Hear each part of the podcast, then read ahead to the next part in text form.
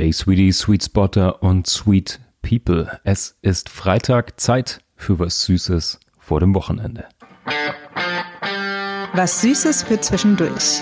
Der Sweet Spot Snack. Habt ihr euch auch die Ohren blutig gehört auf der neuen Social Media App Clubhouse? Wahrscheinlich. Wenn ihr diesen Podcast hört, seid ihr im Marketing, Online-Marketing, Social Media Game und auch ich habe diese Woche einen tiefen Einblick in diese ähm, in diese neue Social Media App erhalten und habe, während ich mich dabei ertappt habe, wie im Hintergrund immer etwas rauschte und blubberte und ich immer wieder mit eingestiegen bin in Gespräche, ja, ich habe mich dabei ertappt, wie ich eigentlich so dauerhaft auf Sendung war und wie irgendwie mein Kopf so zu 30 Prozent im Hintergrund immer mit etwas belegt war. Und ich habe ein bisschen drüber nachgedacht, über die Gefahren von Social Media für unsere Kreativität. Es geht um, ich rede von YouTube, Instagram und eben jetzt auch von Clubhouse. Und wenn man über Social Media spricht, gibt es natürlich viele Punkte, die kritisiert werden, viele Punkte, die kritisch betrachtet werden. Dazu gehört irgendwie die Endorphinausschüttung, dass man sozusagen süchtig wird nach bunten Bildern, schneller Abfolge. Es geht um Anerkennung, falsche Anerkennung durch Likes. Es geht um Daten. Das ist alles richtig, das ist alles wahr. Aber ich will heute über Kreativität sprechen und Social Media. Und ich würde sagen, die echte Gefahr von Social Media für Kreative ist die Aufmerksamkeit. Die fehlende Aufmerksamkeit, der fehlende Fokus. Wenn wir jede Kaffee, Zigaretten, Toilettenpause eben nutzen, um Feeds zu aktualisieren, kleine Gedanken rauszuhauen, dann sind wir nicht nur irgendwie ständig so ein bisschen auf Sendung, sondern wir sind auch immer belegt. Ähm, und das klingt jetzt erstmal selbstverständlich und auch überlegenswert. Und es gibt auch Kreativität in Social Media ohne Frage. Aber ich möchte mit euch heute ein bisschen drüber nachdenken, was denn große Ideen und große Geschichten entstehen lässt. Und für mich, ich formuliere das jetzt mal ganz romantisch, braucht es so ein bisschen Kontemplation, ein bisschen Müßiggang ja, vielleicht sogar ein bisschen Langeweile. Einfach mal an die Wand gucken, in die Nacht hinausschauen und warten, ob da was kommt. Meistens kommt vielleicht nichts, aber wenn was kommt, dann sollte es dich wartend und denkend finden. Ähm, ich glaube, mit der Inspiration und der Kreativität und den Ideen, es ist richtig, dass die aus Punkten entstehen, die man verknüpft. Aus neuen Gedanken, aus Ressourcen, aus wichtigem Input, aber ähnlich wie wir, glaube ich, unser Hirn im Schlaf mal defragmentieren und mal nullen müssen und das verarbeiten, ähnlich ist das auch mit den Ideen.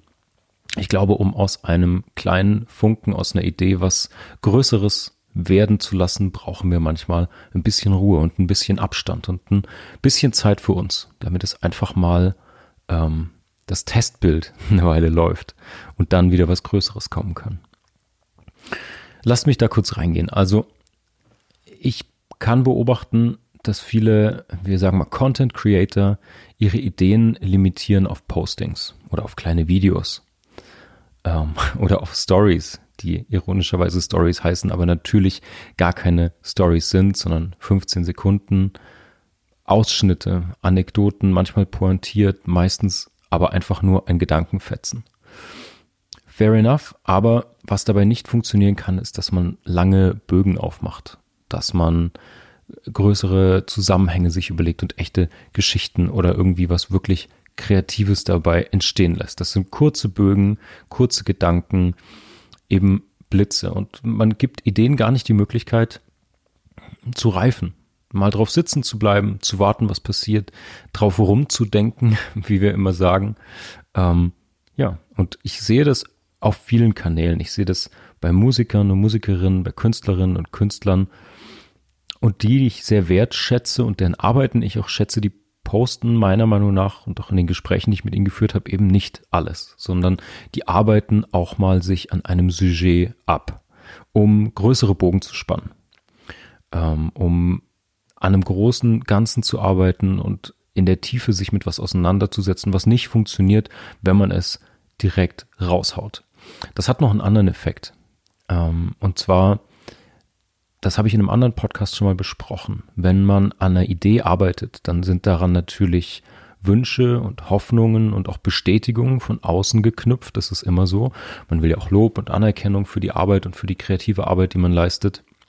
Und wenn man die vorab bekommt, wenn man einen Teil der Idee, ein, angenommen, ich will ein Lied schreiben und ich hau das Gitarrenlick dafür schon raus und ich kriege das schon die Likes und den Applaus und die Kommentare und so weiter, dann besteht die Gefahr, dass einem das auch so ein bisschen den Wind aus den Segeln nimmt, weil man bekommt ja schon eine Bestätigung. Man hat sich eine ganz kleine Bühne gebaut, präsentiert da schon schnell was, meistens relativ halbgar, aber man bekommt davon dafür schon einfach die Anerkennung. Und das kann viel von diesem positiven Druck und dieser Erwartungshaltung und diesem Feuer, das man auch braucht, nehmen. Das heißt, klar, ihr könnt einen Haufen Tweets raussenden. Man kann, hat man jetzt bei Herrn Böhmermann gesehen, auch aus Tweets ein Buch machen, das ist möglich, aber dann wird es eben kein Roman. Dann wird es nicht mehr ein Gedichteband, dann wird es keine Kurzgeschichtensammlung, sondern es ist eben ein Buch voller Tweets. Und wenn man wie er über lange Zeit sich mit den gleichen Themen und an einem Sujet abarbeitet, kann das auch funktionieren. Aber es ist eben kein Roman. Und deswegen wäre mein Plädoyer für alle Kreativen natürlich gönnt euch Social Media und haut raus und nutzt es zum Kollaborieren und Ideen austauschen und auch Ideen testen und zeigen. Aber hebt euch doch so ein paar Babys auf, die ihr wie einen guten Wein auch mal reifen lasst, die vielleicht umgelagert werden ins Barrikfass, äh, ordentlich verkorkt und die da einfach mal ein bisschen liegen und reifen und komplexer werden können. Ich glaube, Komplexität geht verloren, wenn man die Sachen gleich erzählt. Und ähm, mir ist noch wichtig zu sagen, es, es liegt nicht an Social Media meiner Meinung nach. Ähm, also ich hab nicht, ich bin kein großer Freund von dieser Verbotskultur, von diesem Verbotsgeilen, was oft in dieser Diskussion mit drin steckt, oder von dem von außen reglementieren.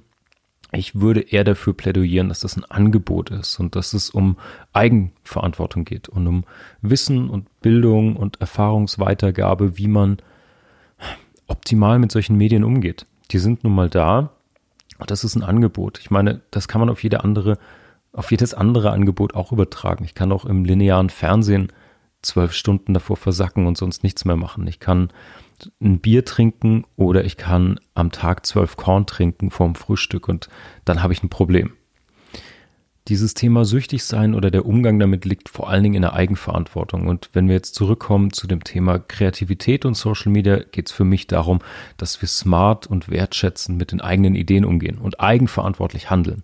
Wenn ihr am Tag fünf Ideen habt, gönnt Social Media doch ruhig zwei, drei und habt Spaß und haut raus. Aber aus meiner Erfahrung lohnt es sich, ein paar im Giftschrank zu behalten. Im Weinkeller, sagen wir, das klingt besser.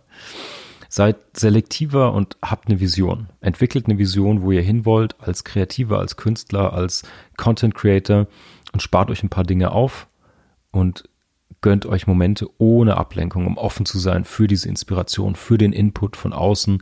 Und dann kann man, glaube ich, sehr, sehr viel tiefer in den eigenen kreativen Ressourcen schöpfen, als das viele heute schon tun.